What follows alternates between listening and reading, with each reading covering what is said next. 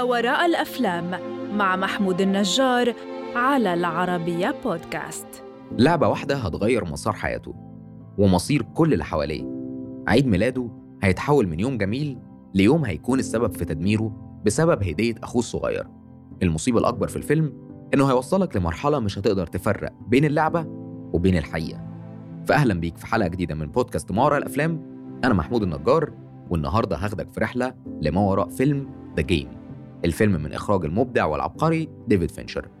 أظن بعد ما قلتلك إنه أحد أعمال ديفيد فينشر بقيت متخيل إحنا هنحكي عن فيلم عامل إزاي، ولما تعرفش فالمخرج ديفيد فينشر هو اللي أخرج أفلام زي فايت كلوب، عملنا عنه حلقة كاملة تقدر ترجع للحلقة وتسمعها.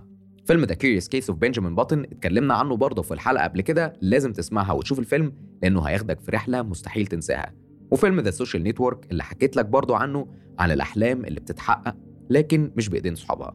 أفلام ديفيد فينشر كان ليها نصيب كبير جدا من البودكاست، ولكن ده علشان هو مخرج مبدع وكل فيلم بيقدر يقدم فيه رسالة معينة وجديدة وبيخلينا دايما منبهرين. طب إيه الحكاية في فيلمنا النهاردة؟ وليه ده جيم من الأفلام اللي مش هتنساها؟ بتدور الأحداث في سان فرانسيسكو حوالين المصرفي الاستثماري الثري نيكولاس فان اورتون. نيكولاس منفصل عن زوجته السابقة وعنده أخ صغير اسمه كونراد. نيكولاس كان متأثر جداً في حياته ومنغمس بشكل كبير في الشغل، بعيد تماماً عن حياته الاجتماعية اللي تكاد تكون مش موجودة. سبب تعب نيكولاس النفسي إن أبوه انتحر في عيد ميلاده الثمانية وأربعين، وكل اللي كان بيسعى ليه نيكولاس إنه ما يكررش اللي أبوه عمله ولا يكون نسخة منه. لما نيكولاس هيتم الثمانية وأربعين، أخوه الصغير كونراد هيعزمه في مطعم فاخر جداً ويقدم له هدية عيد ميلاده، لعبة من سي آر إس Consumer Reaction Services. وقتها كونراد هيوعده إن اللعبة دي هتغير حياته، وهي فعلاً هتغير حياته. نيكولاس بيقابل زمايله المصرفيين اللي استمتعوا جداً باللعبة، وبعدها بيقرر يروح ل سي آر إس علشان يقدم طلب. بيبدأوا يعملوا له الفحوصات الجسدية اللازمة والتمارين علشان يتأكدوا من سلامته الجسدية، وعلى الرغم إن الفحوصات هتاخد وقت لكن في النهاية هيترفض ويفتكر إن الموضوع انتهى هنا. لكن اللي ما يعرفوش إن اللعبة بدأت، وبيبدأ يصادف ناس يعرفهم في حياته وبيتعرضوا للخطر بسبب اللعبة، أو هم بيدعوا ده. في وقت قصير جدا بيبدأ نيكولاس يعتقد إن أعماله وسمعته وأمواله وسلامته معرضة للخطر. وقتها بيصادف إن ديلك كريستين واللي ظاهر إنها تعرضت للخطر من اللعبة. بيتصل نيكولاس بالشرطة لكنه بيلاقي مكتب خدمات الإغاثة الكاثوليكية مهجور.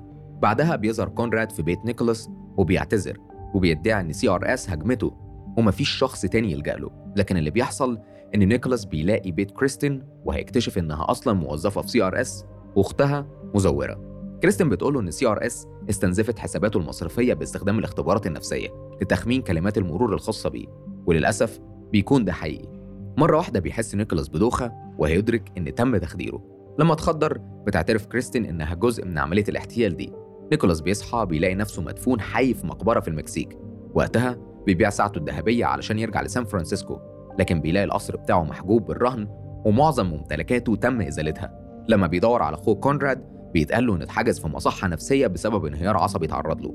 وقتها بيلجأ نيكولاس لزوجته السابقة وبيعتذر لها عن إهماله. في الوقت ده بيعترف إن جيم فين جولد موظف سي آر إس اللي عمله الاختبارات بيشتغل ممثل بيعمل إعلانات في التلفزيون. وقتها بيجبر جيم على العثور على مكتب سي آر إس الحقيقي وأخذ كريستين كاراهينا. بعد تعرضه للهجوم من قبل حراس سي آر إس بياخد نيكولاس كريستين للسطح، وبتدرك كريستين ان مسدس نيكولاس مش حقيقي، فبتقول له ان ده جزء من اللعبه وان موارده الماليه سليمه وعيلته واصدقائه مستنيه على الجانب التاني من الباب.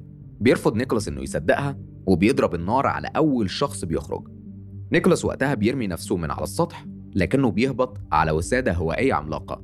بيستقبله كونراد اللي كان على قيد الحياه لان المسدس كان في الواقع مش حقيقي، وخوف كريستين من المسدس كان خوف مزيف، وبقية الأشخاص دول كانوا جزء من اللعبة. كل حاجة كانت من تنظيم أخوه كونراد لهدية عيد ميلاد أخوه الكبير نيكولاس، وكان يقصد كونراد مساعدة نيكولاس علشان يبقى شخص أفضل ويتعلق بالحياة. خلال ساعتين وتسع دقايق هتعيش الأكشن والتوتر اللي بيمر بيه البطل. من شدة الأكشن في الفيلم والأحداث السريعة مش هتاخد بالك من الموسيقى التصويرية وعظمتها واللي كانت جزء كبير من نجاح الفيلم. الفيلم بطولة مايكل دوغلاس بدور نيكولاس فان اورتون، شون بين في دور كونراد فان اورتون، وديبرا كيرا انجر بدور كريستين أو كلير.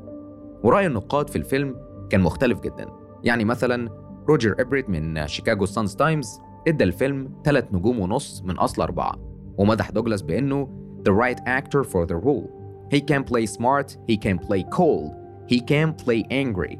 He is also subtle enough that he never arrives at emotional plateau before the film does and never overplays the process of his inner change. الممثل المناسب للدور بيقدر يلعبه بذكاء، يقدر يكون بارد وبيلعب دور الغاضب بشكل عبقري، وكمان هو شخص دقيق جدا. في صحيفة نيويورك تايمز كتبت جانيت ماسلين: Mister Fincher, like Michael Douglas in the film leading role, does show real finesse in playing the paranoia of these times.